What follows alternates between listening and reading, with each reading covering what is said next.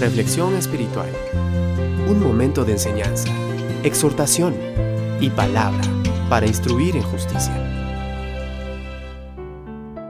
En 1 de Corintios 7, 10, 11 podemos leer, pero los que están unidos en matrimonio, mando no yo, sino el Señor, que la mujer no se separe del marido, y si se separa, quédese sin casar, o reconcíliese con su marido, y que el marido no abandone a su mujer.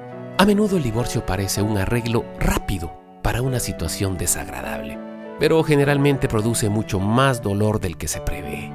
El observar a las personas que se encuentran al borde de dar este paso drástico me recuerda un documental que se filmó al principio de la era del cine. Muestra a un supuesto inventor cerca de la parte de arriba de la Torre de Eiffel en Francia con un par de alas caseras atadas a sus brazos. Camina de un lado al otro, tratando de juntar el valor para saltar. Si las alas funcionan, va a ser famoso. Si no funcionan, se matará.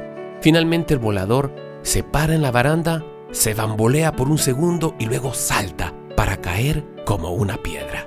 Los heridos y deprimidos cónyuges que escogen el divorcio son como ese desafortunado hombre de la Torre Eiffel.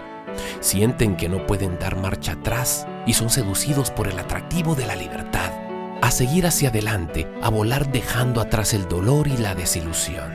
Así que saltan para caer de cabeza dando tumbos en batalla sobre la custodia de los hijos, la soledad, la amargura y aún la pobreza. Con el tiempo, el costo a largo plazo de su decisión se hace claro. Algunos ven de nuevo las buenas cualidades de su cónyuge, pero para entonces es demasiado tarde. Ya se han tirado de cabeza. Tú, que podrías estar al borde de eso, Reflexiona.